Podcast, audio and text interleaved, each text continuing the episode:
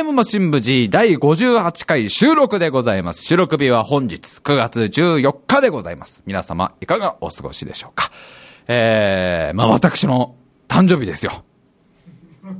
ええ、今日誕生日ですよ。何の、そんな関係もなく、ラジオの収録ですけど。ただね、やっぱ誕生日ですからね、えー、やっぱりあの、先ほどですね、やっぱ誕生日の晩餐と言いますかね、ディナーはですね、ちゃんと私ですね、自分の食べたいものをね、あの、食べてきましたよ。あの、チョコチップスナックパンをですね、食べまして、えー、誕生日に、もうふさわしいですね。もうやっぱ古来よりね、ずーっとやっぱ王族の、王族の誕生日にはね、チョコチップスナックパンをもりもり食べるというのがもう紀元前からの習わしでございますから。しかももう今回やっぱ味噌汁です。30になるんです、私も。大人でございますから、ここは奮発して、アメリカンドッグ買っちゃいましたから。アメリカンドッグをもうね、そんなあのチョコチップスナックパンにつけるなんていう贅沢をね、20代をずっと我慢してきたんですけど、そこでアメリカンドッグをつけてしまうという、これがやっぱり大人の誕生日のたしなみなのかなと。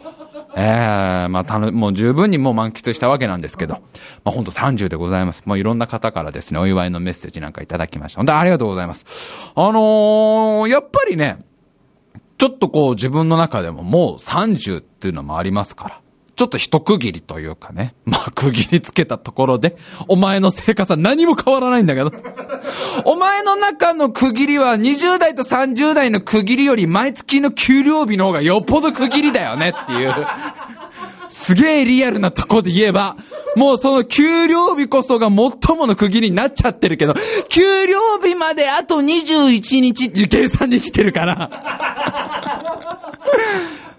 よっぽどそっちの方が区切りですけど、なんかちょっと自分の中でもね、まあもう20代もあっという間に過ぎたけど、ちょっと今回の誕生日ぐらいはさ、自分もちょっと贅沢しようかなというか、毎年毎年誕生日をなんか全然ね、こう、ちゃんと過ごしてこなかった人間が言うのもなんだけど、ちょっとこう、自分にプレゼント的な、なんか欲しいものを、これを機会に買おうと思って、買ったんですよ。ヘッドマウントディスプレイっていう。皆さんご存知ですか？ソニーが出しているヘッドマウントディスプレイっていうのがあるんです。まあもうこれはもう、もう本当に簡単なもんでございまして、要はメガネみたいなやつの、メガネのレンズみたいなところがディスプレイになっていて、えー、それをかけて、そのディスプレイを覗み込むと、もう目の前にですね、大きいスクリーンが見えて、そこに何を映すかはもうお客様次第でございますからね。それはもう数々の、もう世界には数々の名画がございますからね。それはもうスティーブン・スピルバーグを見るもよし、ジョージ・ルーカスを見るもよし、高橋がなり先生がいらっしゃった頃のオンデマンドを見るもよしと。マジックミラーの初代の頃をね、あの結婚もガチな感じがすげえビビにしていた頃を見るもよし、みたいな。もうど、ど、何を見るもよしと。あなたの楽しい楽しい映像ライフを満喫できます、みたいな。その、ヘッドマウントディスプレイを買ったの。高かったんですよ。結構するんですよ。まあ、10万はいかないんですけど、10万いかないんですけど、だいぶ大きい冒険だったんです。ただね、これがね、めっちゃいいんですよ。早速家に帰ってつけてね、あの、アベンジャーズって僕のもう、大好きな映画。まあ、アベンジャーズってもう大変も社会派の、ますね、本当に重いテーマを扱った。ちょっとね、しかも難解なんですよね。すっごい難解な映画なんです。アベンジャーズってのはね、あの、機械の鎧を着た男と、神と、緑色の男と、青タイツが一緒にいるっていう。もうよくわかんないでしょもうよく、よくわからない。そういう不条理劇なんですけどね。アベンジャーズというもう大変、ね、ちょっとなかなか、あの、やっぱりね、結構ね、25歳以上じゃないとね、なんかなかなか理解できないぐらい難しい映画。僕大好きでもう4、5回映画館でも2、3回見た人間ですから。アベンジャーズのその 3D 版っていうのを借りてきて。で、早速そのヘッドマウントディスプレイで見たら、まあ、もうこれが最高なわけですよ。もう、飛び出てくるハルクとか、ね、あの、キャプテンアメリカがこう持っている盾をブンって投げるシーンとか、あとアイアンマンのさ、その手からビームが出るとか、もう全部どうでもよくて、もうスカーレット・ヨハンソンの体に厚みがあるわけですよ。スカーレット・ヨハンソンのその太ももに奥行きがある。太ももに奥行きがある。こんな映像体験、今までないよと。今までいろんな映像体験に感動してきましたけど、スカーレット・ヨハンソンの太ももに奥が、奥行きがあるという。すごいですよ、これは。なかなか、なかなかこれは味わえないんです。ヘッドマウントディスプレイという大パーツがないと楽しめないんです。まあ、これでも本当びっくりするぐらい 3D も良くて、最高の買い物したなと思って。ただ一個ちょっと難点を言うと、若干重いのね。ちょっとこう、やっぱりゴーグルにいろんな機械がくっついてるわけじゃないですか。ゴーグルレンズとかさ、なんかいろんなもの、まあ、電気っぽいのがいっぱい、モーターとかいっぱい入って、まぶちモーターとかいっぱい入ってるね。あの、右側にトルクチューン、左側にネプチューンがついてて、なんかウィンウィン、あといろんなギアとかいっぱいくっついてるしね。あの、ね、あの、ベアリング、ね、ベアリングとか、六角、六角ベアリングとかいっぱいくっついてるから、ちょっと重たいのね、やっぱ。だから、普通に座って、椅子に座ってみると、2時間以上はちょっと疲れてくる。アベンジャーズのこれからアベンジャーしようぜみたいなところで、こっちはちょっとうなだれちゃうみたいな。もう、ヨハンソンのお腹いっぱいだから、世界を救うのはまた今度でいいやって、こう、消しちゃう感じの。だから、寝っ転がってみたりとかの方が、やっぱいいわけ。でも寝っ転がってみるのも厳密に言うとちょっとやっぱ疲れる。で、一番いいのはやっぱり何かに寄りかかりながら見る。で、その点は、うちには座椅子がありますから。座椅子なんてもう、これはやっぱりね、大人、大人の男のやっぱり趣味ですよね、座椅子ってね。やっぱ皆さんも座椅子の一つや二つはね、やっぱりこう、入学祝いに買ってもらったりとかね。自分を鼓舞するためにね、卒業祝いにこう、座椅子を買うなんて風習が日本にありますけどね。僕も3年ぐらい前にね、やっぱり、もっと家ではダメになっていいんじゃないかっていうことで、座椅子を買ったんですよ。で、うちの座椅子はよくできてるんですよ。普通座椅子ってね、あの腰の部分でこう角度がつくじゃないですか。うちの座椅子は違うんです。もう座椅子の中のおじさんが頑張ってくれますからね。普通だったらあの腰の部分だけをこうおじさんがこう腹筋でグッてこう、グッて持ち上がって、ね、角度をつけてくれるんですけど、さらにうちの座椅子は首のところも角度をつけられるわけ。二段階に曲がるわけ。だから首だけちょっと前に出すとか、首だけあえて寝かすとかも、できるぐらいお利口さんの座椅子だったわけ。で、その座椅子とこのヘッドマウントディスプレイを組み合わせると、もう本当にこう、なんというか、プライベート映画館みたいな、もう超気持ちいい映画館ライフが楽しめるわけね。で、これ最高じゃんと思って。ヘッドマウントディスプレイ買ってよかったなっていう、その次の週に座椅子がぶっ壊れるという。こうまさかの、座椅子のその、腰の部分腰から曲がる部分が完全に曲がらなくなっちゃって、おじさん腰やっちゃったみたいな。3年間使い続けた座椅子壊れちゃってさ、参ったなと思って。まあそれでもまあ3年間ね、3980円の座椅子がね、よく頑張ったなと。これはやっぱりちょっと、これを機に、もう30ですから、これを機にちょっと使う家具とかもグレードアップしていいんじゃないかなと思って。で、まあその座椅子ポイントをこうすぐ、あの、捨てました。あの、粗大ゴミ連絡してすぐ捨てて。で、新しいこう、座椅子を買おうと思って、いろいろ探したら、無印良品から出ている、体にフィットするソファーっていうのが、今相当売れてるんだと。もともとこのソファーはもう今から2、3年ぐらい前に発売されていて、まあその頃から大変評判がいいものなんだけど、なんでも最近ツイッターとかでこの体にフィットするソファーってのがものすごく評判だと。なんか、人をダメにするソファーっていうね、なんかタイトルがついたスレッドみたいのですごい人気なんだと。まあ、とにかくこのソファーが気持ちよすぎてダメになっちゃう。まあ、どういうソファーかというと、普通のソファーじゃなくて、あの、ビーズソファーってやつなんだよね。あの、細かいビーズがいっぱい入っているね。あの、要はクッションだ。でっかいクッションなんだけど、そこに体を預けると、そのクッションがトランスフォームしてですよ。ね。そのトランスフォームをして、こう、それをマイケル・ベイ監督が撮って、で、ね、もう200億円ぐらいかけて撮って、で、それが公共収益1000億円とか突破しちゃって、もうウハウハみたいな感じの。なんか体にフィットするように変形するソファーらしいんですよ。で、これが相当もう気持ちいい。めちゃくちゃいいみたいのがネットで評判だから、ちょっとやっぱ興味が出るじゃないですか。で、近所に無印良品があるからさ、無印良品に行きまして。で、その体にフィットするソファーがちゃんと展示であるわけ。で、これで、試してみたどう、どうぞお試しくださいみたいな書いてあるから。いやいや、あの、座ったからって、もう絶対買えとは言いませんので。と試すのは無料。いやいやいやいや、騙してないですよ。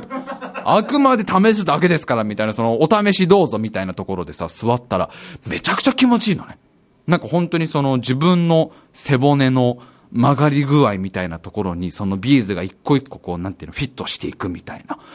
あの、一番わかりやすい感じだと、後ろから包み込まれるような気持ちよさなわけですよ。自分がなんかこう、大きい存在に包み込まれるかのような。あ、これ超気持ちいいなと思って。あ、確かにこれは人をダメにするソファ。こんなに優しさに包み込まれるソファはそうそうないぞと。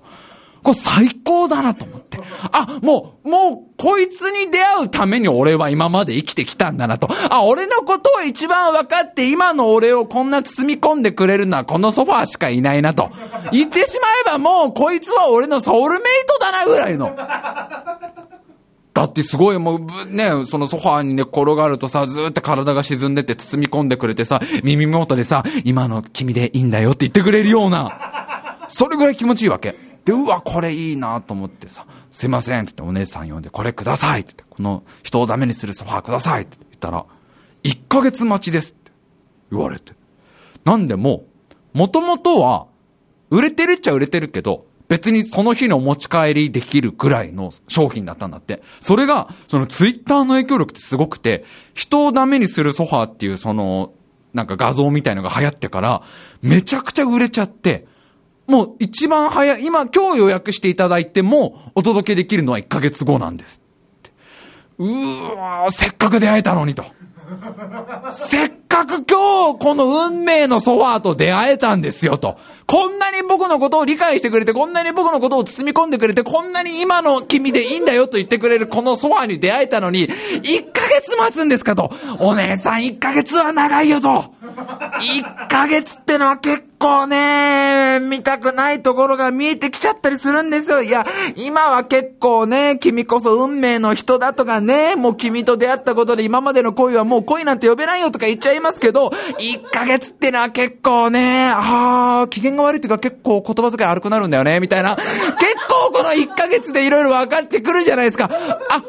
物どけるとき足とか使っちゃうんだ、みたいな。細けえな、お前。1ヶ月待つのかみたいな。もう相当悩んでさ。そっか、1ヶ月待つんですかそしたらお姉さんがさ、その調べてくれて、もしかしたら在庫あるかもしれないからって調べてくれたんだけど、ああ、でもやっぱダメですね。人気商品なんで、やっぱ1ヶ月かかりますね。あ、ただ、中身はすぐ買えます。ん？ど、ど、お姉さんどういうことでしょうか？ソファーの中身だけはいっぱいあるので、すぐ買えますと。カバーが人気があるから買えないんです。ってことを言われて。この人をダメにするソファーって、まあ、ほんとクッションみたいなもんだから、要はクッションの中身とカバーのセットで販売してんのね。で、もちろんそのカバーが汚れちゃった人とか、中身だけがダメになっちゃった人のためにバラバラでも売ってるみたいなの。その中身の方は、もう今日にでも抱きしめてあげてくださいと。今日にでも買っても暑い夜をどうぞお客様お過ごしくださいと。あなたのことを包み込んでくれるこの子をあなたが包み込んであげてください。そしてどっちが人でどっちがソファーかもう分からなくなればいいじゃないですかって。無印のお姉さんが言ってくれるわけ。あ、中身はもう今日にでも買えるんですか？あれもうお届けだったらもう来週にでもすぐお届けできますよと。ただカバーがですね、カバーがちょっともう、どの色も、いろんな色があるんだけど、どの色も1ヶ月待ちなんですよ。けどさ、大事なのは中身でしょ？大事なの俺はそんな外面じゃねえよと。ねえ、お姉さんよ。舐めちゃいかない。俺はそんな外、外側の面なんかどうでもいい。俺は中身だって言った中身が最も大事なんだから、いや、いいですよ。中身だけでもいいですよ。中身だけ買えるんだったら、買います。でもお姉さんが妙にね、いやでも、その、中身だ中身だって言ってもね、やっぱり気になるときは気になりますよ、外見も、みたいな。なんかカバーも一緒に買った方がいいみたいなアピールがすごい来るわけ。いや、これは、やっぱりセットで、こう運用することを想定して作られてるので、中身だけ買われても、ちょっとそのお客様が望んでいるようなフィット感ないかもしれないってすごい言われるんだけど、でもなんかこっちはさ、その中身の気持ちいいクッションみたいのがあれば、カバーはカバーでなんか別のものを使えばなんとかなんじゃねえのみたいになっちゃってるから、いやもう中身だけでいいですって中身だけ買ったの。で、本当にすぐもう3日後とか4日後ぐらい届けてくれて、うちにそのソファーの中身が届いたわけ。で、いやー、もう運命の子がうちに来ちゃったなと思って。じゃあどうも失礼しますと。もうその前にちゃんとあのシャワーをちゃんと浴びましてね、体をきれいにしまして。もうこれからソファー様にお座りするわけでございます。座らせていただくわけでございますから、えー、これから座らせていただきますって。家でそのソファーに座ったら、やっぱね、本当に、やっぱり大人の言うこと聞くべきだなと思ったのが、中身だけだとダメなのね。っていうのも、その無印良品の人を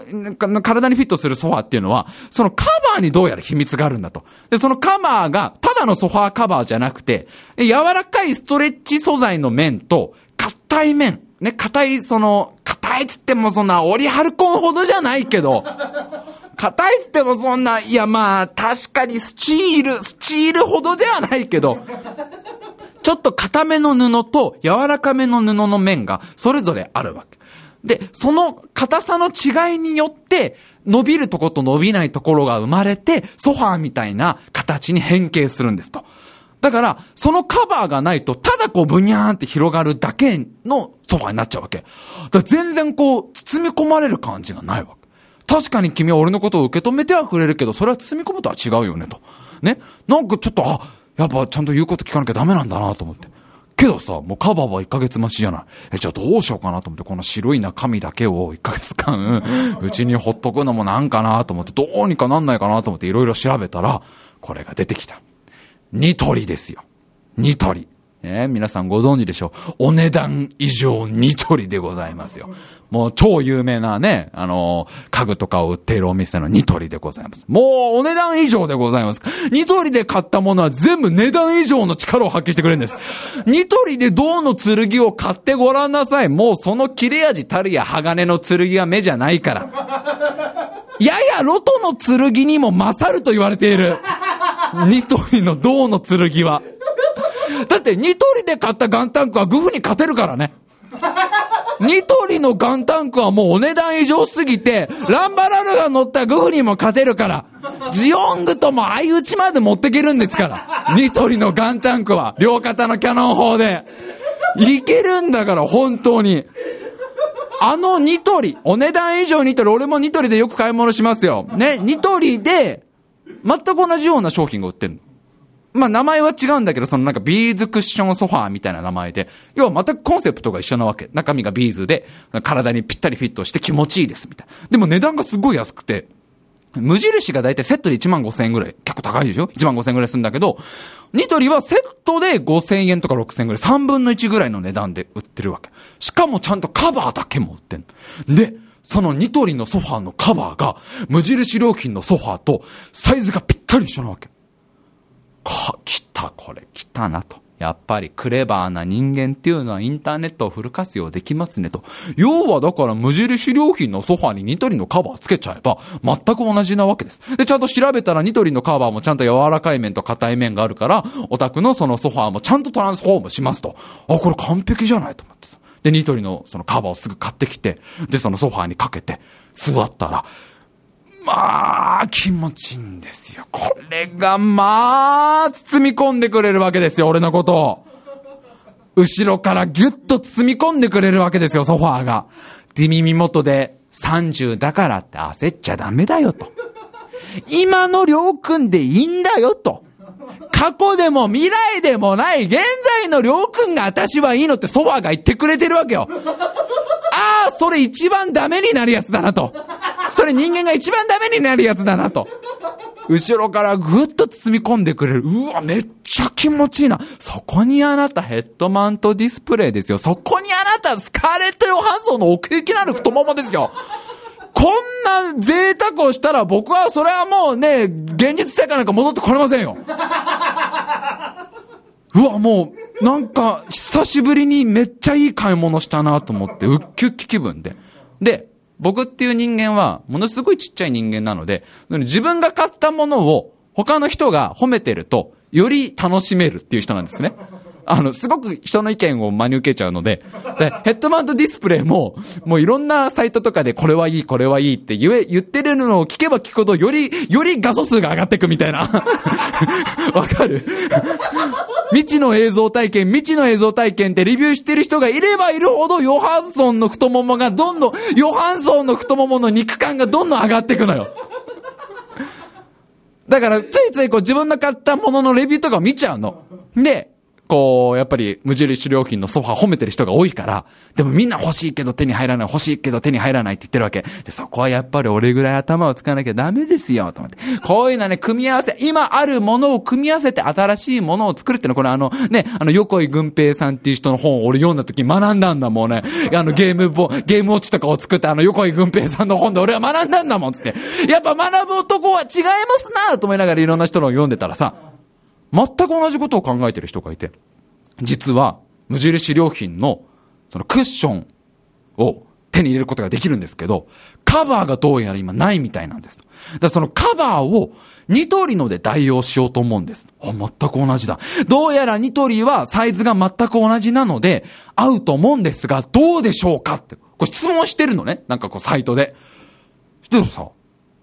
やるなと。ね？こっちとしては、お、君気づいたなと。あ、よかったね。君、同じ、同じステージまで来れたねと。まあ、僕はもうすでにそれやってますけど、君も上がっておいでと。そう、あのね、やっぱり分かる人間にしか分からない世界っていうのがあるんで、君もよくそこの、よく君も世界の断りに気づけたね。そう、無印良品のソファーにニトリのカバーをつければ、そこから始まる新しい宇宙があるってことをよく君気づけたね。さあ、握手しよう。同じステージにいる者同士握手をしようじゃないかと思って、返信してあげようと思ったら、すでに返信が一件あったの。で、その返信を読んだら、あの、確かにですね、ニトリと無印良品のものはサイズは同じなんですけど、元々のそのカバーの材質がまず全く違うんですね。あと、デザイン上ちょっとやっぱりサイズが違うので、ニトリのカバーを無印良品のソファーにつけちゃうと、本来伸びる範囲が伸びなかったり、本来伸びなくていいとこが伸びちゃったりするので、その本来の人に体にフィットするソファーのフィット感は味わえないと思いますよ。書いてあるわけ。もう味わえなくなるよね、それを読んだ瞬間。あれ人間って不思議なもんでさ、さっきまで最高のソファーだと思ってたのが、その一文を読んだ瞬間、確かに言われてみれば、あの、お店で試した時のフィット感と比べると、今のこのフィット感は、なんかこう、差があるような、ないような気もしないでも。いや、さっきまで確かに俺はね、君こそ人生の伴侶だって言ってたよ、無印良品のソファーに。けど君、確かにあれなんだよね。本来はもっと包み込んでいいはずの君が、確かに無印良品の店頭で試した時は、今のままのりょうくんでいいんだよって言ってくれていたあのソファーが、今は、まあ、今は今のままでいいんだよ、りょうくんは。な、なんかちょっとニュアンス違くねえかみたいな。いつかは変わらなきゃいけねえみたいな。そういうのやめてくれるみたいな。どっかで向上心は持っとかなきゃいけねえんだよみたいな。そういうのやめてもらっていいですかって。ただただ僕はだ、堕落の道を行きたいのにみたいな。なんかさ、その見なきゃいいのにその一部を見たせいで、本来だったら100ダメになれるソファーが85ダメぐらいにしか慣れてないんじゃないか。俺はもっとこう自分の人生を棒にしたいのに、棒に振りたいのに、そうなるともうなんか全然愛せなくなってっちゃうのね。こう、やっぱり難しい。男と女ってのは難しいもんでね。やっぱり、出会った時は運命の相手だと思ってもね。こうやっぱ一個ね、あ、喧嘩する時にキモいって言われた、みたいなね。喧嘩の時にキモいって言われたら俺結構響くんだよ、それ、みたいのから、ペリペリペリペリとこう、一本の、一本の道が一本の割り箸が二本の割り箸になっていくような。あれ、このソファーそんなに気持ちよくないかもって。よぎっちゃったからには、これがもう、なかなかダメ人間ライフが、まん、もう満喫できない。と思ったらさ、おととい、おとといじゃないな。4日、5日ぐらい前か。ヘッドマウントディスプレイ。その微妙なソファーの。そしてもう一個、俺のダメ人間ライフを支えた、プレステ3ぶっ壊れやがって。プレステ3が、全くうんともすんとも言わなくなっちゃって。あの、ポチってこう、ディスクをさ、あの、読み込ませるために電源入れてディスク読み込ませても、もうずーっと静かなわけ。全然映んなくなっちゃって。だアベンジャーズも見れなくなっちゃうし、何にも見る。うちの、しかも2代目ですよ。カザル君も覚えてると思うけどね、今から3年ぐらい前に買い替えた、あの2代目プレステ3ですよ。あの初代プレステ3がいた頃はまだカバン持ちとしてね、楽屋に、楽屋にずっと付き添ってね、もうどんな地方公演でもちゃんとカバン付きとしてね、初代プレステ3のカバンを持ってね、あの頃の2代目プレステ3ま、また可愛かったね。まだ何にも、何のゲーム教えてもらってないからね。まだあの、ダウンロードで600円ぐらいで買えるなんかアヒルのクソみたいなゲームしかできなかった頃の。で、もう、もう初代プレステ3って言ったらもう名人でしたから、初代プレステ3はもう平成の名人って言われてましたからね。もうあのー、まあ、お箱でございました、デモンズソウルとかね、コールオブデューティーとか散々私をダメ人間にしてくださったね。その初代がお亡くなりになられて、初代があの、アーマードコア5を買ったばっかりに亡くなられて、買ってすぐ亡くなれた時にね、二代目がちゃんと真打ちに昇進してね。二代目プレステ3でさ、今までもいろんな付き合いがあったよ、ディアボロ3やったりとかさ、ね、いろんなゲームやってきたあのプレステ3がぶっ壊れやがって。ほ んで、この、このタイミングかよ、みたいな。俺、これすっげえ難しいな。プレステ4買うべきなのかの。でももう金ないわ。お金はだいぶ苦しいことになってるけど、今プレステ3買うかなっていう。これがもうちょい前なら、勢いでプレステ4買ってたんだよね。発売当初であれば。けど、ここまで来ちゃうと、あと1年待てば安くなるんじゃねえの？プレステ4もみてえな。どれアベンジャーズも見れねえし、みたいな。スカーレット・ヨハンソンの肉付き楽しめねえし。あとソファーはなんかもうその日からすげえ微妙な感じがしてきちゃうし。あともう部屋には何も映らないヘッドマンとディスプレイが。んな30代でございます。えー、これからも頑張っていきたいと思います。今週も最後まで聞いてください。参りましょう。タイムマシン部 G!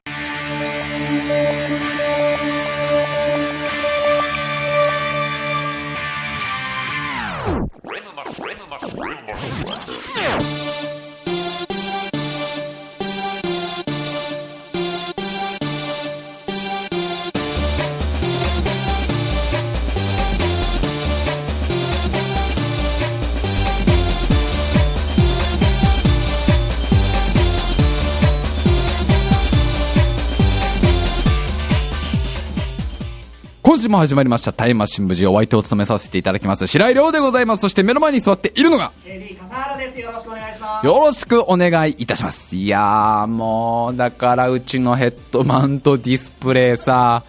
ずっとメニュー画面開いてるからもう。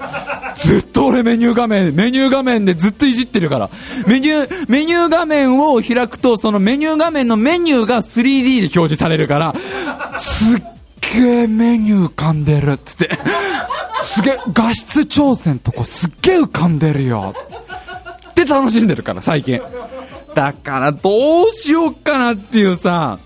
で、なんか調べたら、そのプレステ4は、画質確かにものすごいいいし、新しい機能もいっぱいついたし、で、ここからね、いろんなゲーム発売されるのは確かにすごいね、なんかもうめちゃくちゃね、海外だとめちゃくちゃ売れてるみたいじゃん。だから評判もすごくいいんだけど、ちょっと一個気になったのが、その、要は、プレステ3の頃ってのはね、ただのゲーム機よりは、ゲーム機プラス、家電みたいな存在だったんだよね。DVD 見れたり、ブルーレイが見れたりするものがプレステ3だったんだけど、プレステ4からちょっと方向性が変わって、プレステ4もブルーレイとか DVD は見れるみたいなんだけど、その DVD を見た時に DVD の画質を上げてくれる機能っていうのがプレステ3はついてたのね。もし君がもうツタヤに行ってだね、アベンジャーズのブルーレイが全部借りられていて、DVD しかなくても大丈夫。プレステ3のこの DVD の画像良くなる機能を使えば、君の大好きなスカーレット・ヨハンソンのその太ももも、DVD と思えない肉感が出るんだよみたいな機能がついてたんだけど、プレステ4ではそれいらねえだろみたいな。ね、DVD わざわざプレステ4で見ないっしょっていうことで、そのなんか、アップ、アップなんたら機能がついてないですみたいな記事を読んじゃったからには、いや、でも DVD も結構見るしなーみたいな。あとっていうかまあそもそも最近もうゲームやらねえから、ここで3万4万ゲーム機なんて言ったらかなり財政状況苦しくなるから、無難にもブルーレイプレイヤーとかでもいいのかなもしくはもうあと2年ぐらいメニュー画面を楽しみ続ける。何も映らないヘッドマンディスプレイのメニュー画面をずっと出し続けて、何か、何か見えてくるかもしれない。君の心の中のヨハンソンが見えてきたら、それはもう病院にいた方がいい。それは、そこ、そうなったらヘッドマウントディスプレイを取ってだね。そのソファーから立ち上がって大きい病院に行こう。ね。僕の心の中のヨハンソンは目の前にいるんですなんて言ったらね、ヨハン、ヨハンソンアメリカにいるよってね、ヨハンソン日本にいないよってなっちゃいますから。だからもう今相当悩んでるという、まあそんな、そんな30歳でございます。本当に皆さんね、なんかお祝いしていただいて、あの、昨日、ちょうど昨日ですよ、9月13日にですね、サプライズパーティーなんかしていただきましてね、もう、ここ最近のそのモヤモヤが、ね、ソファーをめぐるモヤモヤと、プレステ3、4買うか、ブルーレイプレイヤー買うかのモヤモヤと、あと、ヨハンソン、ヨハンソン、ヨハンソンが足りない俺にみたいな、そのヨハンソンに対するムラムラみたいなものが、だいぶこう胸に渦,、ね、渦まっていたんですけどね、昨日だいぶ楽しませていただいたりとかで、まあこれからも頑張っていきたいかなという。まあ、ダメ人間ですよ。ダメ人間です。ダメ人間です。それはしょうがないです。もう生まれつきもずっとダメ人間でやってきましたしね。もうそれはもう今更治らないもんなんですけど。まあ、ただ私だけがダメ人間じゃないんです。目の前にいらっしゃる AD 笠原さん。ね、ケラケラケラケラ先ほどから笑っている AD 笠原さん。この番組をですね、まあ、ずっと支え続けてくれて、えー、まあ、一緒に頑張ってきた AD 笠原くんですよ。AD 笠原さんもですね、まあ、だいぶなダメ人間だっていうのはこのラジオ長く聞いてくださった方ご存知かなと思うんですけど、まあ、前回の放送覚えてる方いらっしゃるかもしれない。えー、AD 笠原くん前回の時にね、まあ、ちょっとお話をしましたけど、まあ、お仕事が見つからないと。まあ、バイトが決まらないと。バイトを落ち続けて53連敗という話をまあ前回しまして、えー自分のことをゴミと呼んでいたこの男が、ね、ニコニコニコニコしながら53つもしちゃったよ、ゴミまるで僕はゴミだねっつって、笠原くんそれはもう笑えないよ。だって実際笑えませんでしたってメールが結構来たよって。そんな AD 笠原さんですよ。ただまあね、ゴミだゴミだって言っても笠原くんタイムマシン部にとってはもう欠かせない存在でご,、ま、ございますから、もうやっぱりね、なんか買ってこいって言ったらすぐ買ってきてくれたりとか、なんか調べてこいって言ったらなんか調べてきてくれたりとか、あとはやっぱりね、こうラジオとかやってるとこう話のネタとかを見つけるのが大変な時はやっぱり笠原くんってのは本当に役立つんですよ。笠原くんと無駄話をね、ペラペラペラペラ1時間2時間してるとね、なんか、あ、その話ちょっとラジオで使えそうじゃないかとか、この話なんかラジオで使えそうじゃないかってポッポポッポ生まれてきたりして、笠原くんと打ち合わせをすることによって結構毎週のね、こうラジオが作れたり、まあ、毎週やってねえじゃねえかっていう。お前2ヶ月ぶりのラジオじゃねえか、この野郎っていうね。それは最近笠原さんが私と会ってくれないからっていう部分をね。私は会いたくて会いたくて毎日毎日震えてるのに、私の中のバイブレーションが毎日毎日毎日毎日毎日毎日毎日震えてるのに、笠原さんが会いに来てくれないからっていうのがあるんですけどね。まあ、笠原くんとそのペラペラペラペラ喋ってるとラジオが作れるっていうね、そういうまあ、そういう大事なところもありますし、あとやっぱ笠原くんもう出会って12年です。12年ですよ、皆さん。12年間一緒にいると、やっぱりいろんな相談事とか悩み事とか、笠原くん聞いてくれるんです。でも笠原くんってのはね、本当にね、まあ、バカですよ。バカですよ、本当に。バカなんです。バカなんですけど、まあ、時々ちょっと起点が効いたりとか、時々ちょっとね、いいこと言ったりする。なんか、なんか悩みとかね、僕なんかすぐこう、人生に迷ったりするとね、結構自分の、僕、僕なんかね、やっぱこう人生、常に迷路みたいな存在ですから、こう迷ったりすると、笠原くんがこう、アドバイスくれたりとかね、ほら、白井くん、迷ってる時は足元を見てごらん。これがあなたの進む道だよ、みたいな。すげえ、すげえいいこと聞いた。なんか俺が小学校ぐらいの時に聞いた気がする。小学校6年生の時ぐらいになんかすげえヒットした気がするいい言葉を今言われたみたいな。あ、そっか。足元を見ればいいんだ。こういう迷ってる時は足元を見れば、ね、それが自分の進むべき道なんだってわかるんだよね。そう、さすがキロロだったかなんだか、花々だったかなんだ、さすがだな。もう、あの時ああいうのよく流行ったもんな、みたいなね。キロロと花々区別つかなかったけどなって。でも足元を見るってのは大事だ。笠原くんいいこと言って、足元を見てこれがね、自分の進むべき、笠原君足元を見てこれが進むべき道だって君は言うけどもうあれじゃないかこのアスファルトミミズの死骸だらけじゃないかこのミミズの死骸だらけの道が僕の進むべき道だっていうのか君は。これミミズの焦げた焦げ焦げついたミミズとトラックに引き潰されたミミズと後を踏まれたミミズで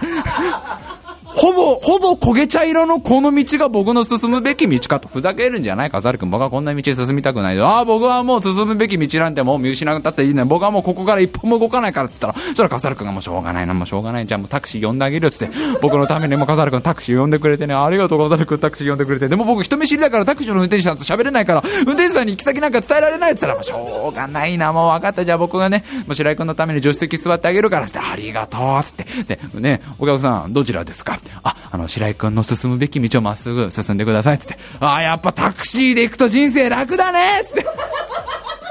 やっぱ、一歩一歩歩いていくなんて人生向いてないもんね、つって。タクシーで行くのがね、やっぱりこう、ミミズだらけの道を歩くと大変だからタクシーで行きましょうってね、お客さんこの先どうします？って、あ、あの、川越街道出ていただいて、川越街道ずっとまっすぐ行っていただくと、あの、線路越えると、あの、明治通りとぶつかりますんで、だから明治通りずっと池袋駅の方にね、あの、進んでいただいて、で、池袋駅越えたら西武デパートも越えて、あの、純駆堂越えたあたりにあの、お肉屋さんがあるんで、そこでおろしてください。それ肉の花正池袋店じゃん、笠原君。小太郎君、違う、行き先は僕の人生の行くつく、僕の進むべき道だって言ってこのタクシーに乗ったら、なんで君肉の花正確かに美味しくて安いけどね、花正ね。ご家庭であの焼肉とかやりたい方、ぜひ肉の花正行っていただいてね、あの、お肉なんか仕入れていただくと大変楽しい、もう豪勢なパーティーが開けますから、まあこれ一切お金支払われないですからね、僕ら。別に肉の花正の、肉の花正には何の許可も取ってなければ、何の公認でもないですけど、まあそんな風にね、今みたく迷った時はね、本当は笠原君が僕の後頭部にね、さんがおっしゃってなきゃいけないんですけど、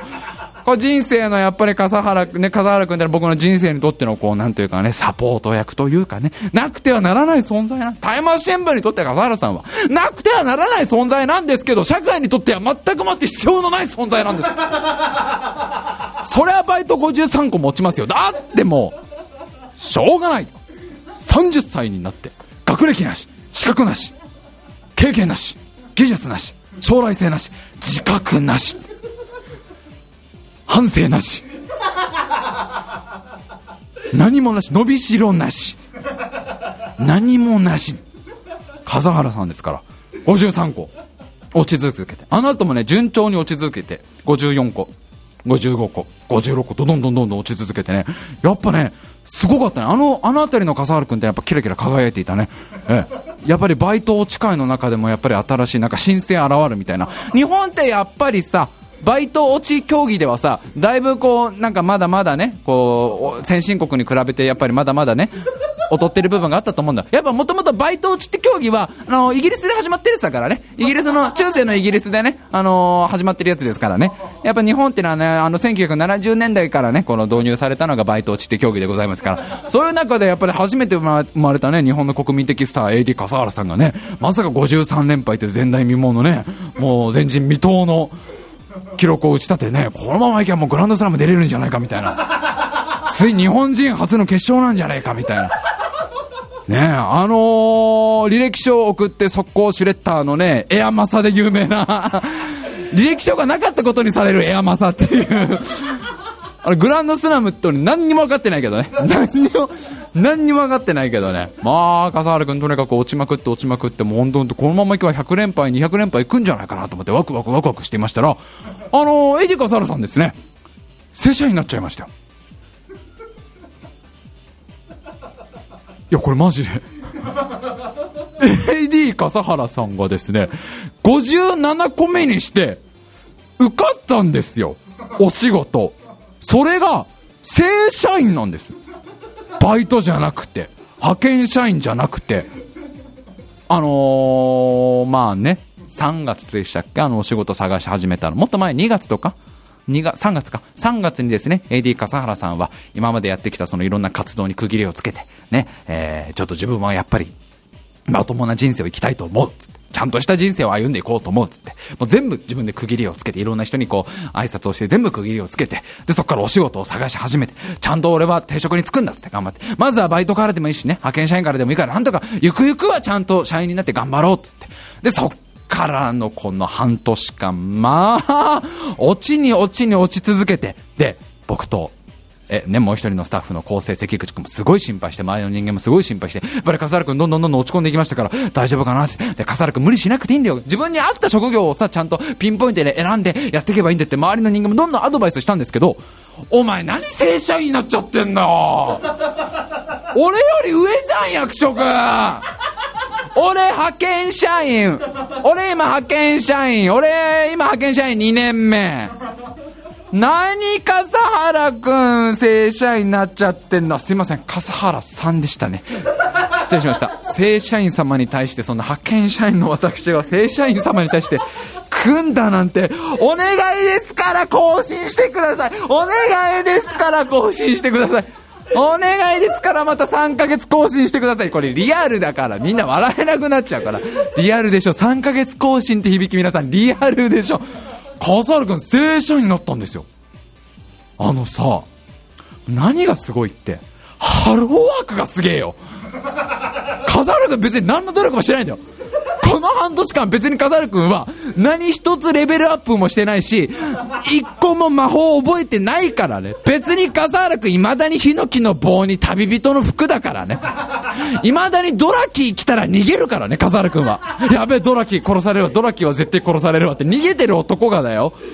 ハローワークのそのさ、ピンポイントで繋げてくれるのがまずすごいのと、ねあなたを雇ってくれたその会社がすごいよね。そうなんです。皆さん本当にあの、ご心配のメール、ありがとうございました。AD 笠原さん、57個目にして、まさかの正社員でございます。てかもう、これ、ありなんですかこんな。僕納得いかないっすよ。でね、まあでも、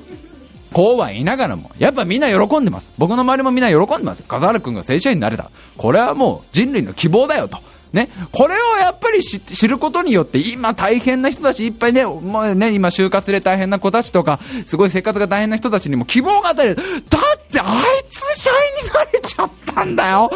ボトルガムの、ボトルガム主食でだよ。ガスと水道止まって言うオール電化ですってドヤ顔で言ってたあいつがだよ。あの男が AD 笠原くんがだよ。ね買ってもらった服が3時間でシミがつくあの笠原くんが。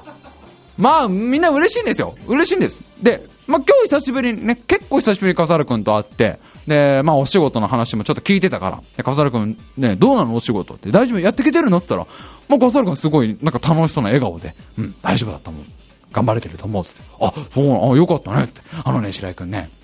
実はね、この間ちょっと褒められちゃって。褒められたってななどう褒められた？いや実はねあの先輩の方にね君は筋がいいって褒められたんだ。これはちょっとびっくりですよ。笠原君が褒められることなんて今までなかった人生のこの30年間で笠原君が褒められたことなんて本当に本当になかったんですよ今まで。本当に。全然全然もう褒め 何首を横に振ってるんですか。笠原君がそのお仕事で褒められるってことなかったのにその笠原君の先輩の方がおっしゃるには筋がいいと。君は筋がいいって。あでもねまあよかったじゃない。で、今、笠原君がやってるお仕事ってなんか、印刷の会社、印刷業をやってるんだと。で、まあ、笠原君って今までいろんなお仕事をしてるんですよ。清掃業者の仕事したりとか、チラシ配ったりとか、コンビニやったりとか。やっぱどのお仕事も、まあ結構先輩から向いてないよとかね、怒られたりとか、迷惑をかけたりとか。笠原君ってやっぱり頭の回転があんま良くないから、起点が効かないからさ、こう応用も効かないしさ、あとね、やっぱり注意力もないし、集中力もないし、なんもないじゃん、君。記憶力もない。ね。そうだ、想像力もない。ね。なんもないから、もう、まあ、いろんなところで頭を下げ続けてね、ダメだったんだけど、その印刷の会社の先輩からは、君は筋がいいって。で、本来だったら1ヶ月間ぐらい研修しなきゃいけないのに、君はちょっとその、研修もね、ちょっと短くするから、みたいな。ありえない。笠原君なんて万年研修だと思っていたのに、1ヶ月間の研修をぐっと短縮されたぐらいなんだと。え、でもちょっとびっくりして、あ、笠原君頑張ってんだなと思って、え、いや、よかったじゃん。筋がいいなんて褒められてて。え、実際笠原君はさ、どういう仕事を普段してんのって言ったら、いや、あのね、俺の仕事はね、あの、印刷で使う紙を、こう束にして、それを印刷機の上に置く仕事をしてる。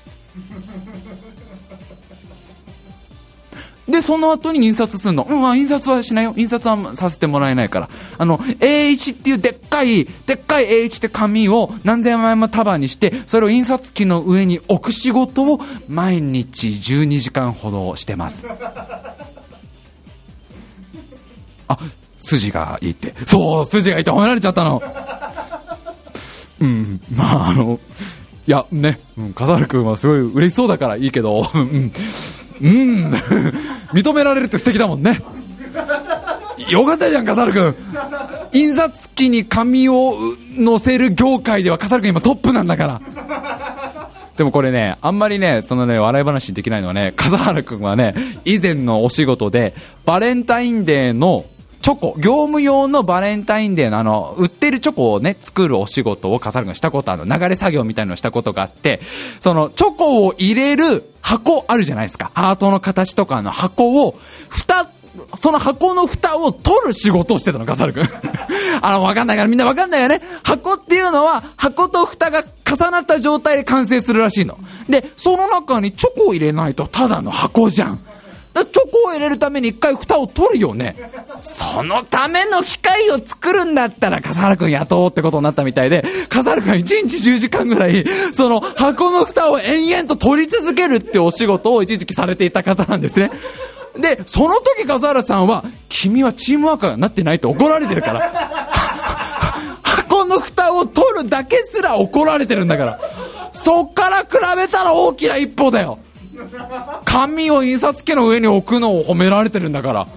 こっからだね、笠原君ね。次は、あの、その紙、印刷機の上に乗っけた紙をセットするところまでできての、次の、もう2本目だからね。まあ、とにかく笠原さんはですね、もう社会人になってしまいましたから、もう正社員様としてこれからね、えー頑張っていただけたらなと。えーここまででしたらね、えー皆さんも本当に拍手をしてくださってると思うんですね。よかったよかったと。いいもん聞かせてもらったら感動だよと思ってらっしゃる方多いと思うんですけど、あのーこっからがですね、ちょっと本題でございまして、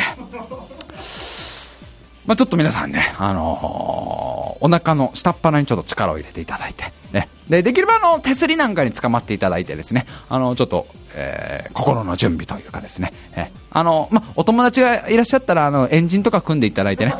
それぞれお互いがお互いを支え合うような姿勢をとってください。AD 笠原さん。ただいま、正社員様でございます。印刷業で正社員をやられている笠原さんなんですが、お彼女さんがいらっしゃるという。そうなんですね。エディ笠原さん、お彼女さんが今いらっしゃる。今と私言いました。今笠原さん、彼女いらっしゃると。厳密に言うと、この2年間ずっと笠原さん、彼女がいたんです。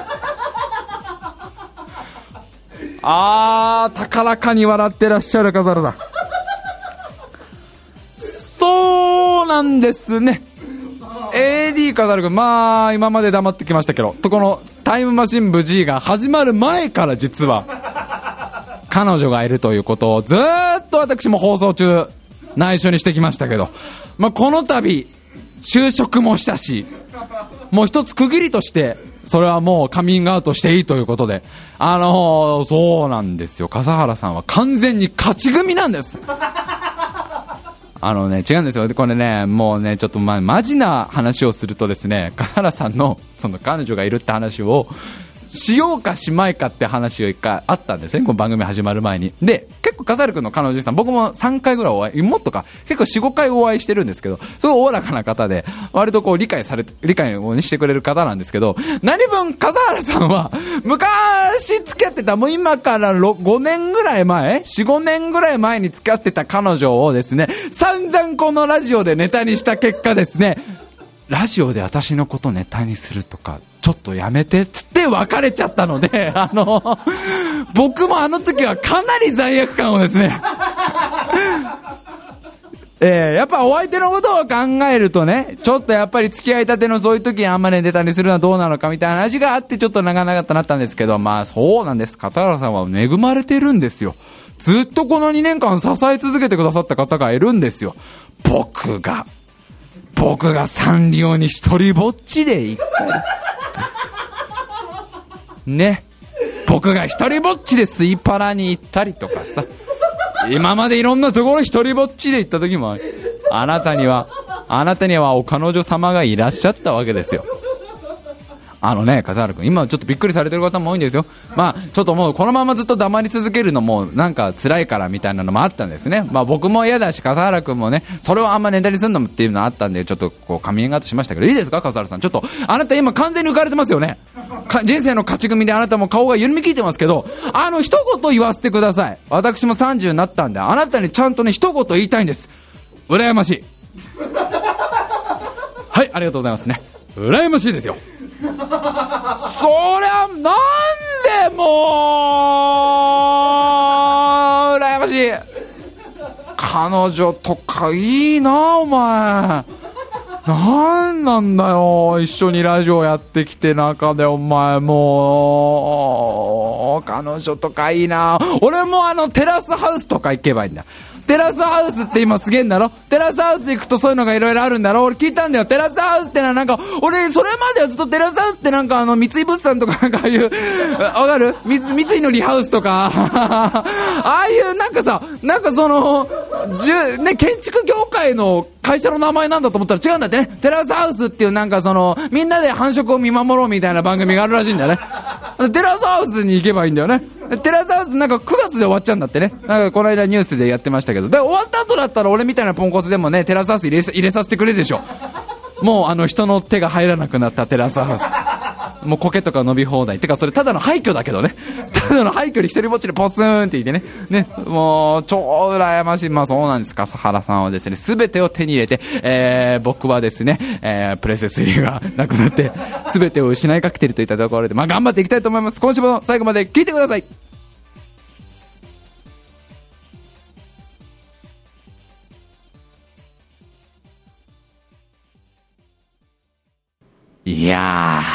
しかしまあ、30歳でございますよ。ねえ。30歳になってしまったわけでございますよ。まあ、お誕生日がですね、間もなく終了を迎えるわけでございますけどね。いや、でも本当にですね、もう毎年毎年ですね、たくさんの方があの、お祝いのメッセージをいただいたりとかね、えー、まあ、今、今年なんてね、もう今回なんてあの、パーティーを開いていただいたりとか、本当にありがたい次第でございます。本当に皆さんありがとうございます。もういつもいつも聞いてくださって本当にありがとうございます。やっぱりね、あの誕生日、まあ一つのこう自分の中の区切りというかね、こっからまた頑張っていくんだ、一年間頑張っていくんだという、そういういった日でございますから。で、やっぱ誕生日といえばね、やっぱり昔から楽しいのがやっぱごちそう食べられるですよね。まあ、今年はあの、こうやって収録日が重なっちゃったからね、今日は食べられなかったんだけど、それでも昨日はいっぱいたくさんごちそういただいたし、やっぱり毎年毎年誕生日ってなんかごちそう食べるってないよね。やっぱごちそうっていうのはさ、自分の人生の中で要所要所でこう自分へのご褒美として置いとくってのはこれ大事なんですよ。ごちそうって皆さん何が思い浮かびますか？ねいろいろあるでしょ焼肉とか、うなぎとか。やっぱり僕はあれですよ、お寿司。ねお寿司美味しいじゃないですか。お寿司なんてそんな毎日食べられないでしょ？やっぱなんかね、2、3ヶ月に1回ぐらいしか食べられないもんじゃないですか。あの、お寿司はお寿司であんなカウンターの寿司なんかそうそう食べられませんけど、それでも回転寿司なんかはね、割と2ヶ月に1回ぐらい僕行きますし、それでちょっとしたごちそう気分が味わえますし、あの、最近の回転寿司ってのはすごいね、いろんなものが流れてくるんだ。もう昔の回転寿司なんて本当にただお寿司が流れてきただけなんだけど、最近の回転寿司はもうやれジュースが流れてきたり、やれアイスが流れてきたり、この間と行った時なんてね、塩ラーメンが流れてきてね。いや、これ本当なんだよ。塩ラーメン作ってあるラーメンじゃなくて、塩ラーメンの札が流れてきて、それを取ると店員の人が塩ラーメン持ってきてくれるって、もうこれ関係なくね、寿司みたいな。まあ、あの、でもちょっとしたものをね、あの、つまみ程度で食べるってのが美味しいんですよね。あの、たこ焼きをつまみ程度で取ってみたりとか。あと結構僕好きなのがね、あの、回転寿司で食べる唐揚げ、あれ好きなんですよ。ね、あの、ちょっとしたつまみ程度に唐揚げが食べるとね、結構その、生物と生物の間に揚げ物を挟むと結構美味しかったりするんですけど、唐揚げってやっぱりあの、居酒屋の唐揚げ美味しいよね。居酒屋であのなんかさ、ちまちま食べる唐揚げ、一人一個しか食べられないあの唐揚げの美味しさ、あれが美味しくて何回も何回も頼んじゃって結局一人四つとか五つ食べちゃうんだけど、なんかもうこの年になってもね、ごくごくお酒を飲みながら唐揚げなんか食べちゃったらもう楽しくてあっという間にもうね、終電なんか逃しちゃってね、あ、参ったな、これ、つって、まあいいや、歩いて家帰ろうと思ってね、したら帰るの途中にさ、ラーメン屋さんなんかやってるとさ、やっぱりお酒の後にラーメン食べるの美味しいじゃないですか。しかもそれが豚骨ラーメンだとより美味しいじゃないですか。豚骨ラーメンずるずる食べながらちっちゃい半ライスなんかつけてね、美味しいなと思って、ラーメンにライスと言ったらやっぱり、餃子でしょ。餃子。餃子がやっぱり一番美味しいよ餃子がすべての食べ物の中で一番ごちそうといえば餃子だよえ、ということでしてね、あの、タイムマシン部 G のスポンサー様でございます。餃子屋さんのですね、竹炭専門店、すみや様。えー、大変美味しい餃子を作られている餃子屋さんがですね、この度、ヤフーショッピングを開店されましたということでね、そのちらのですね、お知らせでございます。あのー、しかもありがたいことにですね、もう本当にね、実はこの収録場所も提供してもらってたりとかね、もういたりつく、いたさりつくせりなんですけどですね、あのー、タイムマシン部セットっていうのを販売していただくことになりまして、あのー、すみやさんのですね、ヤフーショッピングのところに行くとですね、タイムマシン部セットっていうのがあります。で、これはあの、僕がちゃんと、あのー、いただいた餃子ね、食べながらですね、これとこれをチョイスみたいな、いろんな選びまして、セットにしたものです。で、このタイムマシン部セットをぜひ皆さん、あの、頼んでいただけたらね、あの、その、うちの一部がですね、我々の運営費に回るというですね、なかなかないよ、ここまでバラすって。で、ステレスマーケティング、ステレスマーケティングでちょっと前まで散々騒いでね、いや、何にも受け取ってません、何にも受け取ってません。こっちはしっかりと受け取りますから。我々の運営にもなるという素晴らしい、本当にありがたいこのシステムでございますけど、あの、本当に美味しいんで皆さんぜひあの、すみやさんの餃子食べていただけたらなと。で、あの、タイマー新聞 J のホームページからもこのすみやさんのホームページ行けるようになっておりますし、すみやさんのホームページからですね、この Yahoo ショッピング入れますんで、えー、ぜひ皆さん、えー、食べてみてはいかがか。あと、Google で、すみや、すみ、か、漢字のすみにカタカナのやで、えー一回スペース開けて餃子って検索するとすみやさんのホームページ出てきますので、えーぜひぜひ皆さんそちらで餃子を買っていただいて、美味しい餃子を食べながら、タイマー新聞を聞いていただけたらなという。ねえ、もうここまで、ここまでダイレクトに、そうそうないよ、ここまで全部見せてんの。もう全部汚いのも、こっちの汚いこの感情ね、もう、それが運営費に回りますからっても、全部オープンにしちゃってますからね。えー、ぜひあの皆さんね、楽しん、あの、食べていただけたらなと思います。あとあのー本当にすいません、なんかラジオね、だいぶ空いちゃいまして、まあ前回からもう2ヶ月ぐらい空いちゃって、でね、もう更新しないんですか？とかね、えー更新楽しみにしてますよというお言葉いただいたんですけど、あのー、そうですね、まあ、これからはあの、ちょっとずつでもね、ちょっとその、ペースを上げていこうと。まあ、最初はちょっと月1だろうと、各週だろうと。まあ、なんとか年内か、まあさ、ね、年度内ぐらいにはまた毎週に戻れるように、えー頑張っていきたいと思うんですね。で、なんでそんな休みがちなのって聞かれると、あのーちょっと皆さん引きますよ。多分これ引くんですけど、あの、リアルに笠原くんが結構、リアルに飾るくんが結構なことになってまして、あの、今は、今はだいぶ落ち着いたんですけど、あのーいいですか？皆さん、心の準備はいいですか？あの、一時期マジで通院してましたから。マジ、マジの通院を一時。通院ですよ、皆さん。ハローワークじゃなくて。あの、いつも僕がネタにするやつのタイプじゃなくて、本気のお医者さんに笠原さん、通って、風邪じゃないの。風邪じゃなくて通ってたの。怪我じゃなくて通ってた。ね、皆さんもう察しましょう。笠原さん、一時期本当に大変なことになってたんですけど、今はだいぶね、だ今だいぶ元気になられて、まあお仕事も決まって、まあ一時期ちょっと本当にね、笠原くんのこともあったりとかで、ちょっと本当に休み休みしようっていう話も出たんだけど、まあもうだいぶね、落ち着いてきてもいるし、で、僕も僕の方でちょっとずつこうね、スケジュールもなんとか落ち着いてきたのでね、ちょっとずつ、ね、なんだろう、この変な空気。言わなきゃいいじゃん、じゃあ。もう、ここまで散々ネタにした笠原さんのネタが、笑えねえよ。大丈夫。来年お笑い話にするもんね。来年かか、かかってんじゃん、時間。まだ今すぐできねえやつじゃん、それ。来年って言っちゃったよって。今はちょっと、ほら、止められてるしって。はい、といったわけです。じゃあ、あの、できれば、あの、今月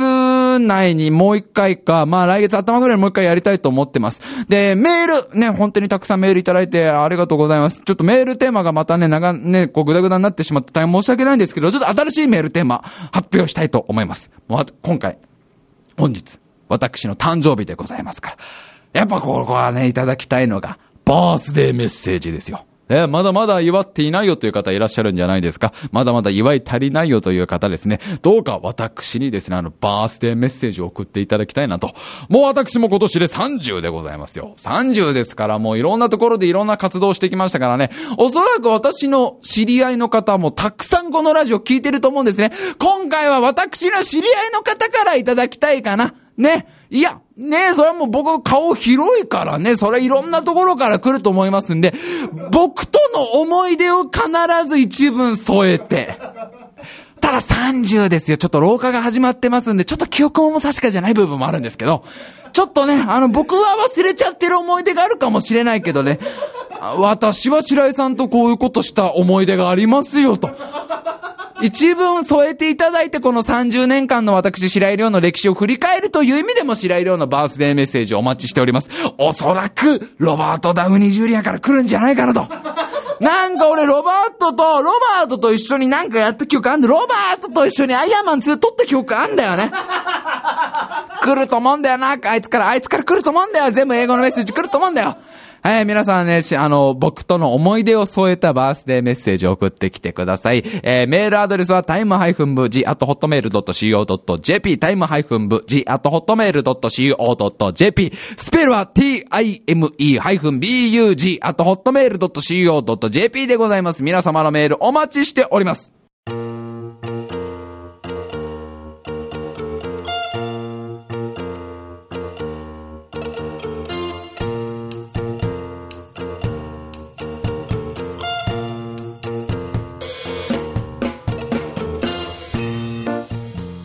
まあ、今週も長々と喋ってきたんですけどね、やっぱり久しぶりだと汗がすごいね。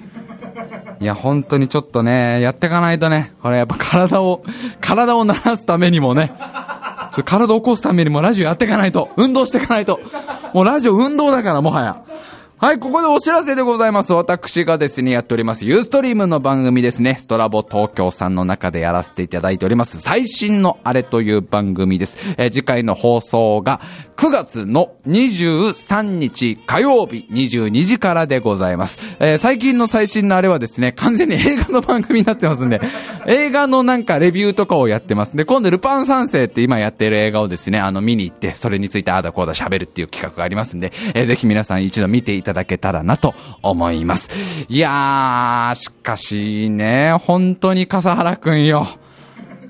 あんたよかったね もう、もう、だってもうさ、オンエアできないんだもん、一時期の笠原くんのネタは。もう、だから早く来年になってほしい。来年になれば一通り話せるようなの。今話すとちょっともうね、みんなが笑え、みんな笑えないやつですけど。今、今や笠原さんもね、もう笠原様はですよ。正社員笠原様はですよ。もう定職片手に彼女もいてですよ。これから輝かしい未来が待ってますんでね。あのー、本当にこれからまた頑張っていきますんで、どうかどうかあの、よろしくお願いいたしますといったところで、ちょっと早いうちにまた収録したいと思います。えメールの方もお待ちしております。今週も最後まで聞いてくださいまして、ま、ありがとうございました。また、再来週かもうちょい先。